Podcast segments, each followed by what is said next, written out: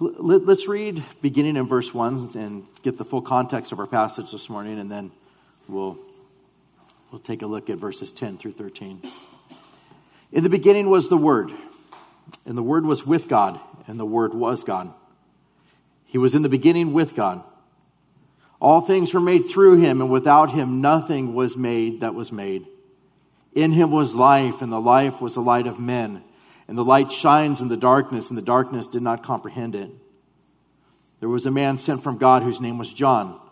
This man came for a witness to bear witness of the light, that all through him might believe. He was not that light, but was sent to bear witness of that light. That was the true light, which gives light to every man coming into the world. He was in the world, and the world was made through him, and the world did not know him. He came to his own, and his own did not receive him. But as many as received him, to them he gave the right to become children of God, to those who believe in his name, who were born not of blood, nor of the will of the flesh, nor of the will of man, but of God. Paul be, or John begins this, this gospel with just this incredible beginning, this announcement of the deity of Christ, the self sufficiency of Christ, the fact that he doesn't come from anyone, that he is eternal, that he's always existed, that he is the sovereign God of this universe. Makes it so clear that all things were created through him. He's light, He's life. Verse 10 He was in the world, and the world was made through Him, and the world did not know Him. A radical, radical verse that is. He was in the world, and the world was made through Him, and the world did not know Him. We, we had the joy of, of getting some, some tickets several years ago to, to go to a dinner in which there's all of these professional athletes that are there. And all the, these former Lakers and Kings and Ducks and start fights right now in church. Angels and Dodgers and Galaxy and we just all these players that are there. It's like ninety some percent professional athletes and like ten percent people like me that just look like professional athletes. and and we're there and and I see I see Ron Cey. You know Ron Cey. Ron Cey played for the Dodgers. Just an incredible player. Um, he played with the Dodgers from 1971 to 1982 and World Series MVP, six time All Star, six years in a row. And I'm with my sister, my brother's there. I'm with my sister Angela, and we say, That's, that's Ron Cey right there. And she's like, You sure? We're, we're sure. It's Ron Cey. And she says, I'm going to go ask him. I'm like, Don't ask him. That's weird. Just, it's Ron Cey. So she goes up to him and says, You look familiar. Did you play baseball? And he goes, No, and walked away. So Angela comes back and says, That's not Ron Cey. He didn't play baseball. And we're like, He did play baseball. He is Ron Cey. You just offended him because you did not know him. And you're supposed to know him, although you were a toddler when he was playing. You're supposed to know him. And then they announced him shortly after, and she just felt terrible. And, and but she didn't know him. He expected to be known.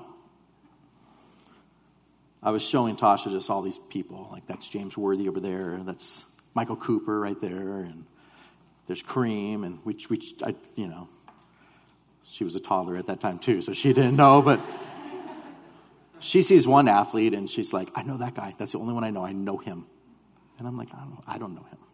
If I don't know him, you don't know him. And she said, No, I know him. I know that guy. That guy I know. For sure, I know him. I don't know where I know him from, but I know him. And I'm looking at him like, Okay, he looks like an athlete, but I don't know him. You don't know him either, honey. And she's like, I do. And I didn't believe her. But sure enough, finally they announced him, and it was Billy Blanks, the Tae Bo guy. So there's a reason. there's a reason I didn't know him. I had never done Tae Bo. And that was the beginning of my wife's martial arts.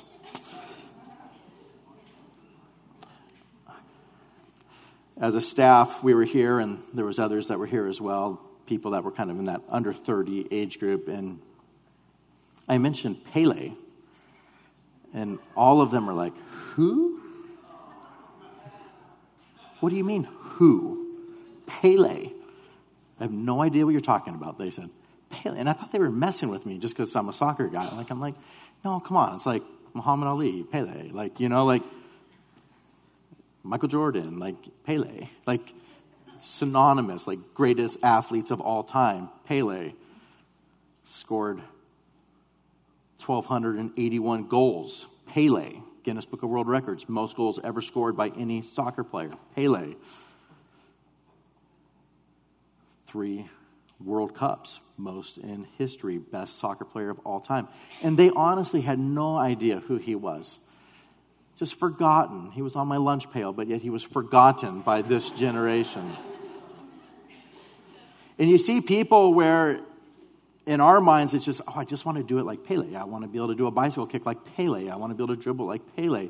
And you would think about him all the way growing up from a little guy. So it's like, who's the best of the best? Pele. And yet, forgotten. It's one thing to forget people who the world would look at as, as stars. But here we find in the Gospel of John, he was in the world, and the world was made through him, and the world did not know him. Just radical. He was in the world. A God who is at all places at all times. A God who, who made everything. He made all of the stars that are in the sky, all of the galaxies. He made whales and he made dolphin and he made giraffe and elephants and horses and sheep. He made butterflies and he made little aphids that are there on a rose. A God who makes all things, creates all things. He made us in his own image. He breathed into us life. He created us with a purpose and he created us for his glory. And he did these things, making all things perfectly in order, all that he created, all powerful in his might, all good in his character, perfectly righteous, all holy in his glory. And you, you think of the, the creator of all that exists, and the Holy Spirit inspires the Apostle John to say, and the world did not know him. They didn't know him. Think in Romans chapter 1, where, where God describes just all of mankind. He tells us that God's wrath is coming upon mankind, and the reason why is because man has suppressed the truth and unrighteousness. Just suppressed the truth. God is there. God has created all things. God is holy. God is good. God is a God who cannot be a part of sin. God has revealed himself to all people, and yet God says, My wrath is coming upon them because they suppress the truth in unrighteousness. They have forgotten about me. Since the creation of the world, his invisible attributes are clearly seen, we're told, being understood by the things that are made, even his eternal power and his Godhead, so that they are without excuse. Because although they knew God, they did not glorify him as God, nor were thankful, but became futile in their thoughts, and their foolish hearts were darkened. Professing to be wise, they became fools, and they changed the glory of the incorruptible God into an image made like corruptible man, and birds, and four footed animals, and creeping things. And therefore, God also gave them over to uncleanness and the lust of their hearts to dishonor their bodies among themselves, who exchanged the truth of God for the lie and worshiped and served the creature rather than the Creator who's blessed forever. Amen. We, we read a passage like that and just describes mankind. It tells us that, that He has made his, his invisible attributes clearly seen, and yet man suppresses the truth.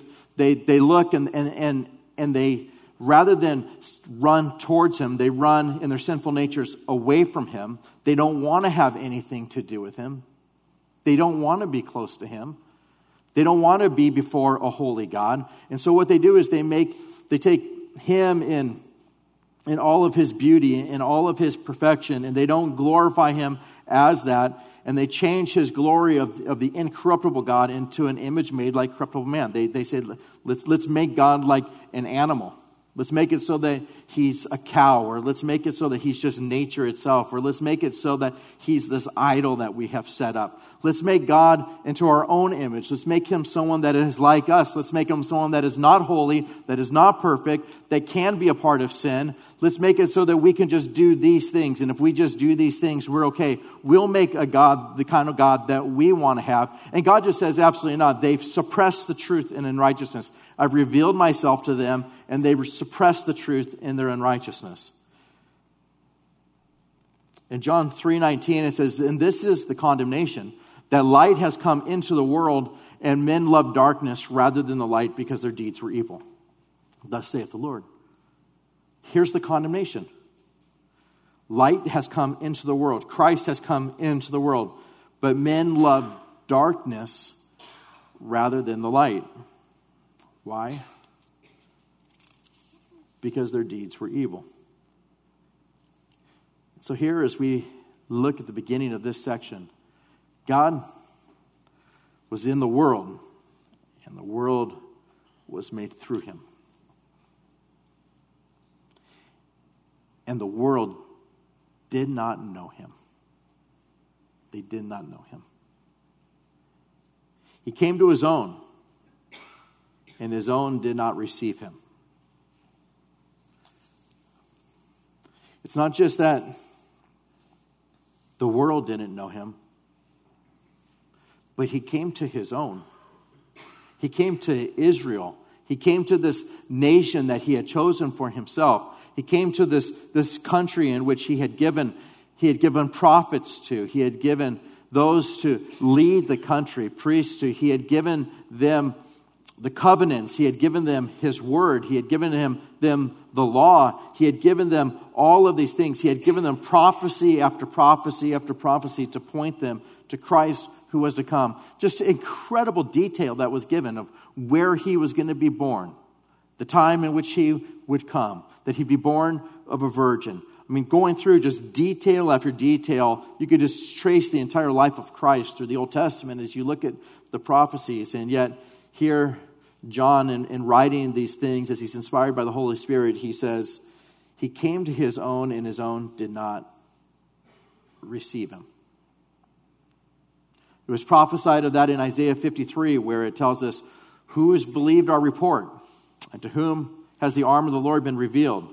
For he shall grow up before him as a tender plant and as a root out of dry ground. He has no form or comeliness, and when we see him, there's no beauty that we should desire him. He's despised and rejected by, by men, a man of sorrows and acquainted with grief. And we hid, as it were, our faces from him. He was despised and we did not esteem him. So it just gives a description there of, of Isaiah 53 saying, when he comes, this is what it is going to be like despised, rejected. He came to his own, and his own did not receive him. You see, Jesus talking about this in a parable where he tells us that there was, there was a certain man in the book of Luke, chapter 20, a certain man that planted a, a vineyard He leased it to the, these, these vine dressers, and then he goes into a far country. At the vintage time, he, he sent a servant to the vine dressers that they might give him some of the fruit of the vineyard. But when the vine dressers see the servant coming, they beat him. They send him away empty handed. He sends another servant, and they beat him also. They treated him shamefully, and they sent him away empty handed. Again, he sent a third, and they wounded him also and cast him out. And then the owner of the vineyard, Jesus says, said, What shall I do? I'll send my beloved son. Probably they'll respect him when they see him.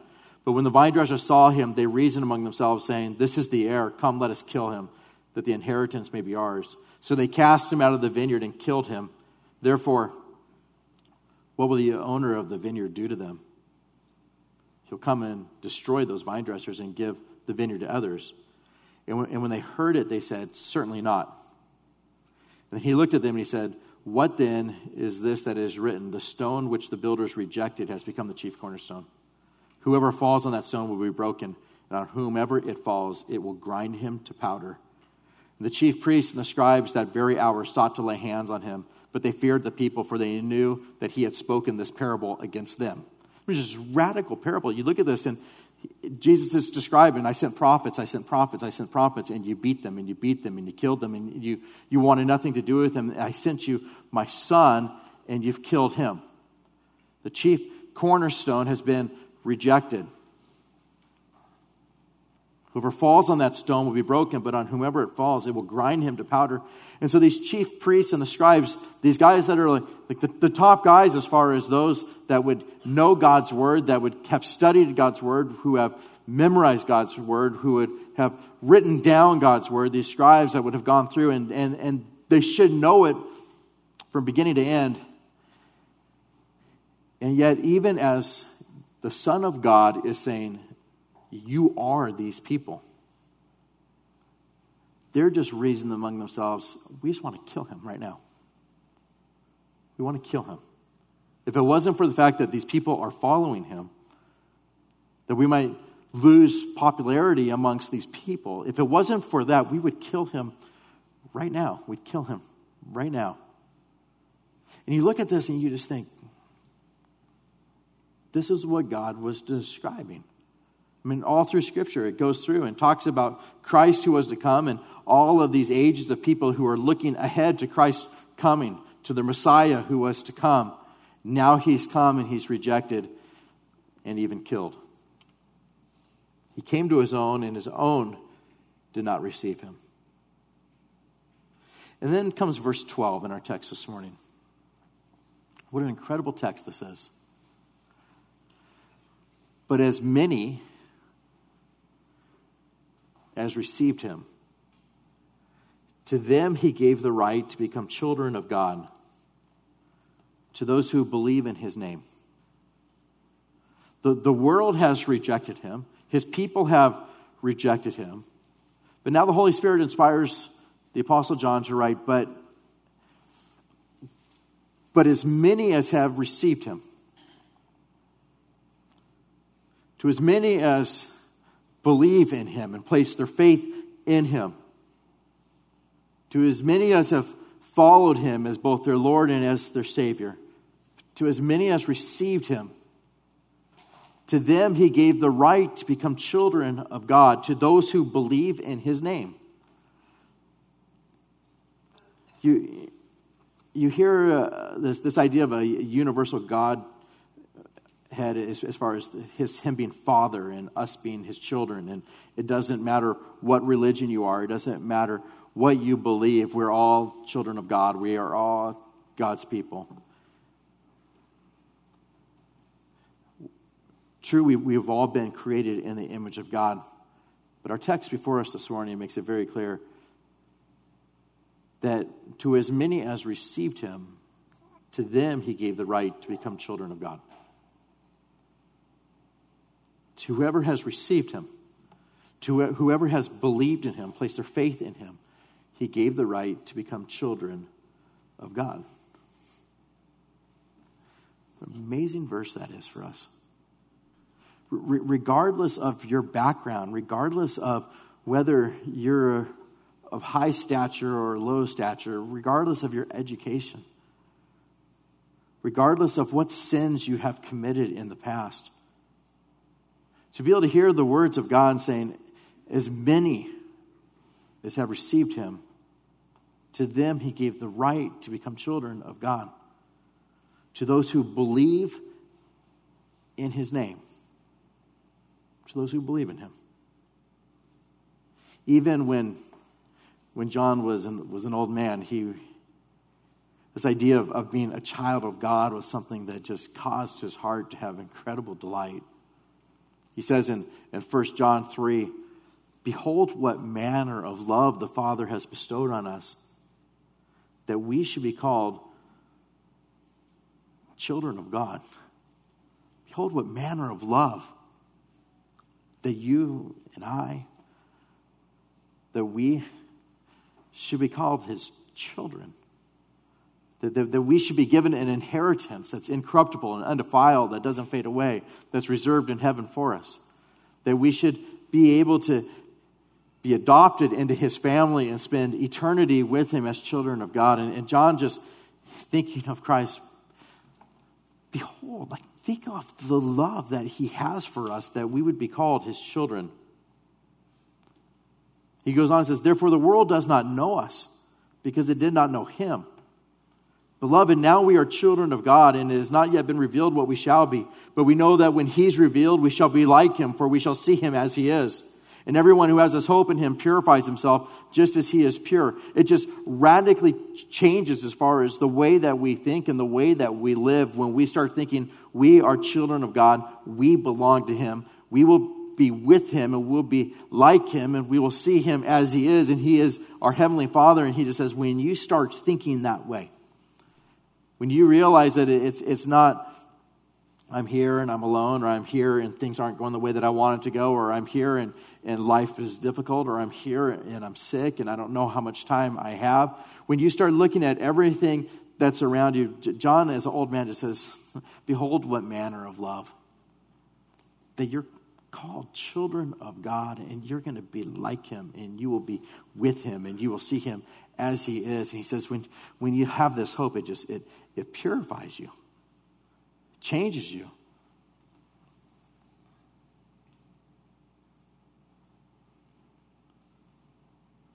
But as many as received him, as many, to them he gave the right to become children of God, to those who believe in his name. In John 6 37, Jesus says, All that the Father gives me will come to me, the one who comes to me I will by no means cast out. What a, what a calling that is. I've, I've, I've met people who genuinely think I just, I just have to clean things up first. And then I'll come to him. I just I need to get these areas of my life right. And here are the words of Jesus. All that the Father gives me, they will come to me. And the one who comes to me, I'll by no means cast out. He'll never say, like, no, you've done too much wrong. He makes it so clear for a person who thinks like that. If that's how you are this morning, he tells you things where sin abounds, grace abounds much more.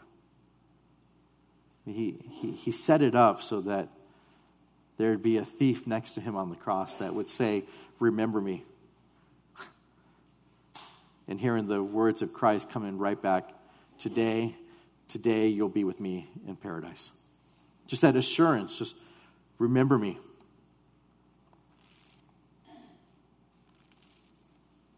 We go from here to verse 13.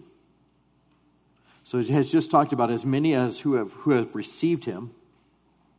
To them he gave the right to become children of God, to those who believe in his name. So this would be Christians. This would be you who are here this morning who place your faith in Christ and his work for you upon the cross. Those who believe in his name, who were born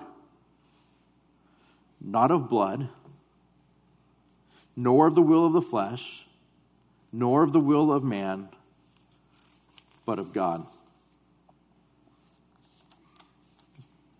Who were born again who were born of God, who were radically changed. And then it goes and gives us these negatives of what it was not. It was not because of being born of blood. You're not born again because it was based on the family that you were born into. It wasn't based on your ethnicity. It's, it's not based on the fact that you're born in a primarily Christian country. We, we, we have a lot of that in America today. You know, are, are you a Christian? Well, I'm, I'm half Methodist and I'm half Jewish. As if it's based on what our parents were part Methodist, part Presbyterian. As if you're just born into it.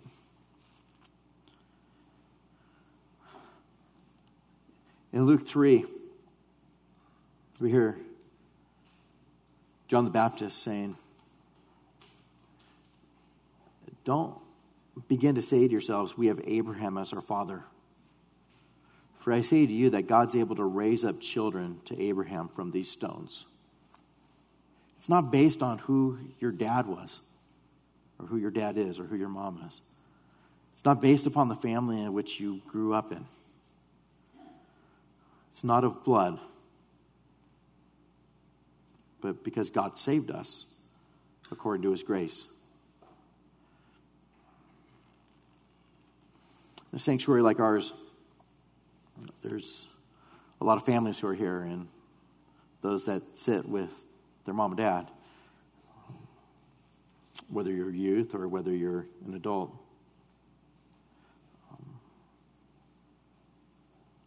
There's those that went to church with their mom and dad when they were younger, and now they continue to go to church because you're supposed to come to church.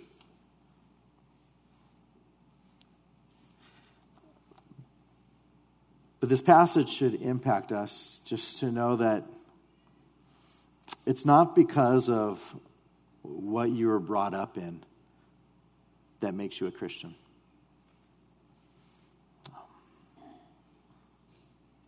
The question is have you been born again? Have you been born of God? I look and, and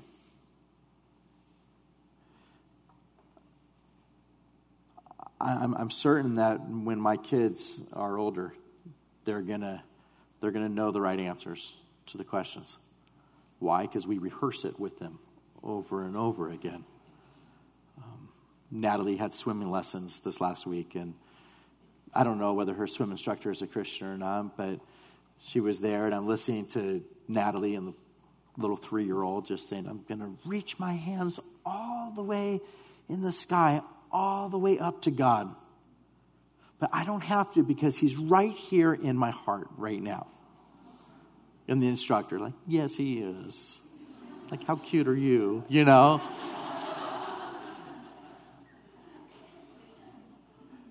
Listening to, we, we, we, all the TV shows that are on right now that I, there's so many that are so poor. And so we, we decided to, to buy like the, the first couple seasons of Little House on the Prairie because, you know, just, you know, that's what I grew up on, you know, Pa, Ma, you know, little half pint, you know, like you got like the, the, the family. And so we're, we're watching it and,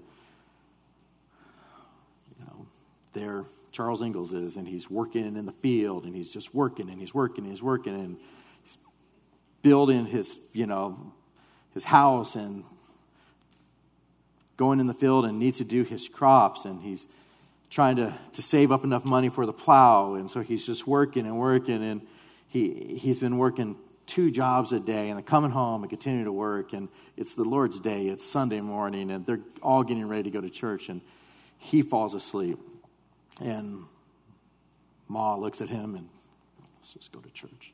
So they go to church, and it's it's it's, it's Ma, three girls there at the church, and here's the reverend up there saying, "See, some of you are here without your your whole family, without your dads here," and, and then he starts to go into, you know that in order for you to be saved, you need to you need to believe and you need to be in here at church or you are not saved.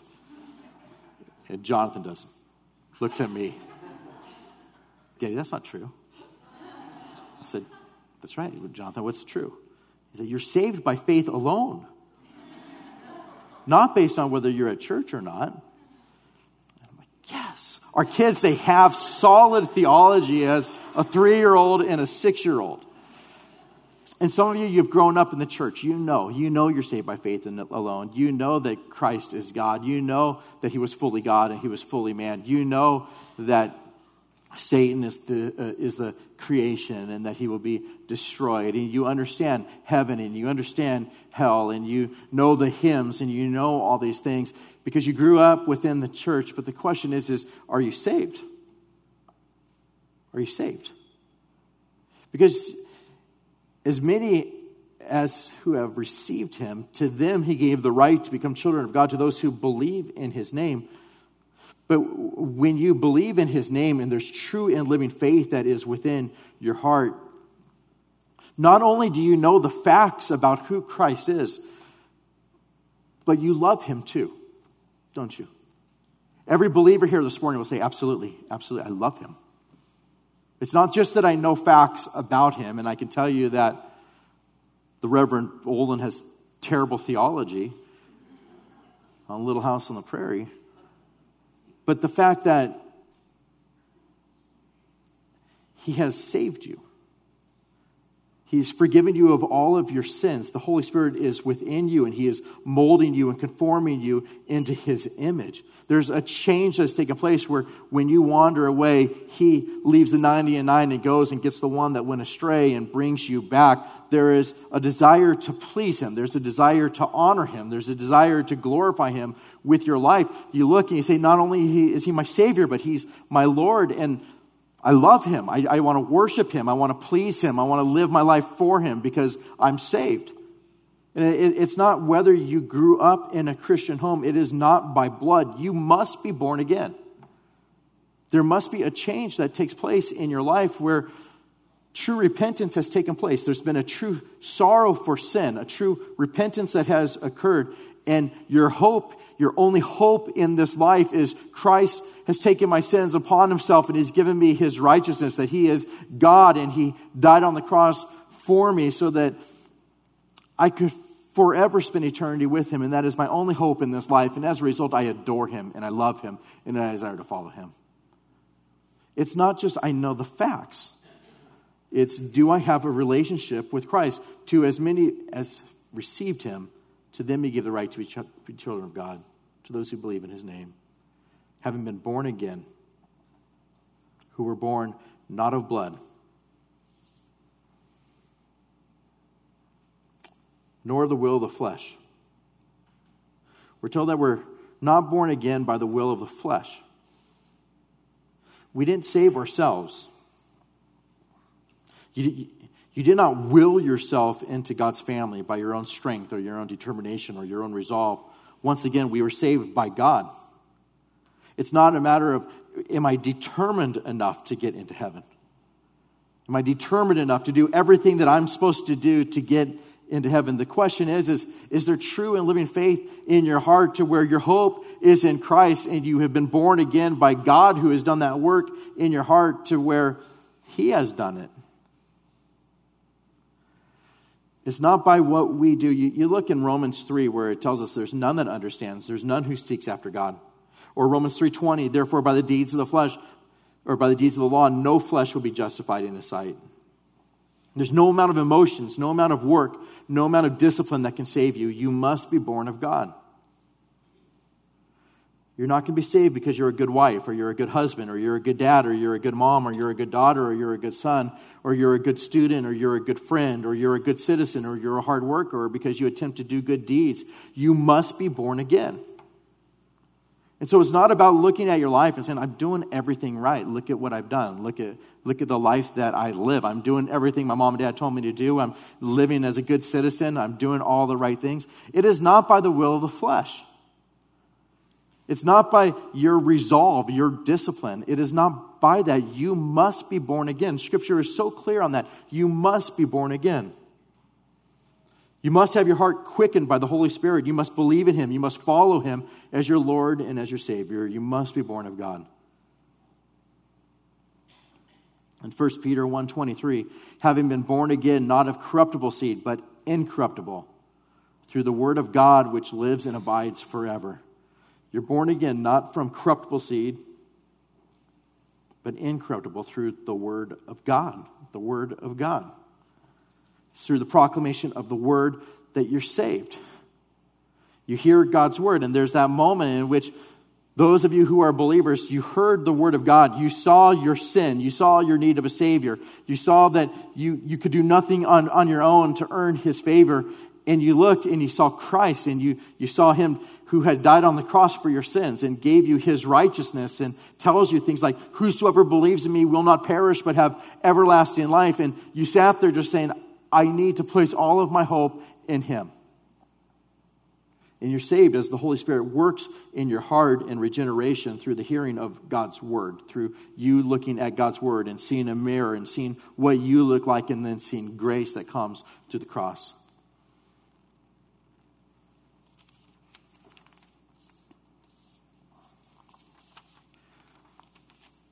Go from here. Who were born not of blood nor of the will of the flesh, nor of the will of man. Not only is it not by the will of your flesh and your own passions and your own emotions and your own abilities, it's also not by the will of man. Um, you sit here with your moms this morning, possibly family members who are around you who are saved, maybe people who have brought you here. And I can tell you, like, with, with, with my kids, I just, I just, I, I want them to be saved. I, just, I, I want, I, I so badly want them to have the light of God's word come and, and, and for them to see Christ. I want them to hear the gospel. I want them not only to be able to correct Little House on the Prairie, but I want them to treasure Christ above all things. I want them to have a true and genuine faith. But as much will as I could desire for them to be there, they must be born again. It's, it has to be a work that God does in your heart to cause you on a morning like today to see that you are a sinner in desperate need of salvation, in desperate need of grace.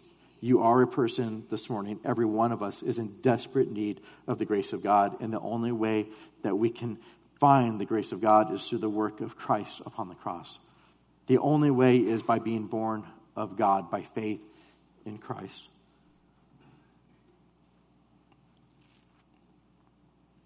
You have a verse that preceded saying, As many as have received him, to them he gave the right to become children of God to those who believe in his name.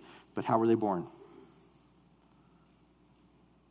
It wasn't because of their family, not of blood, nor of the will of the flesh, nor of the will of man, but they were born of God.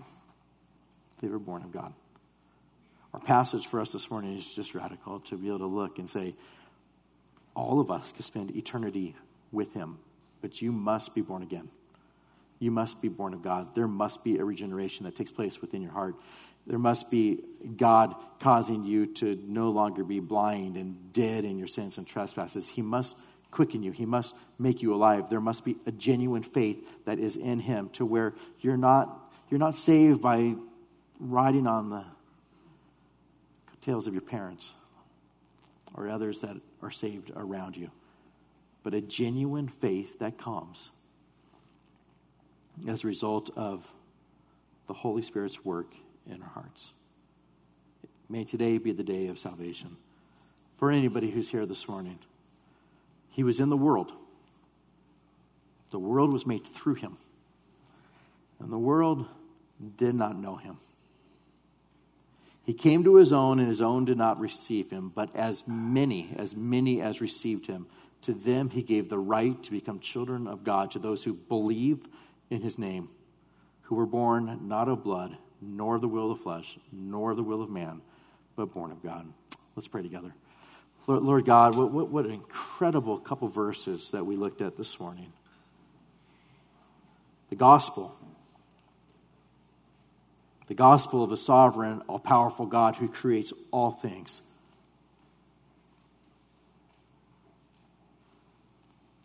Who reveals our sin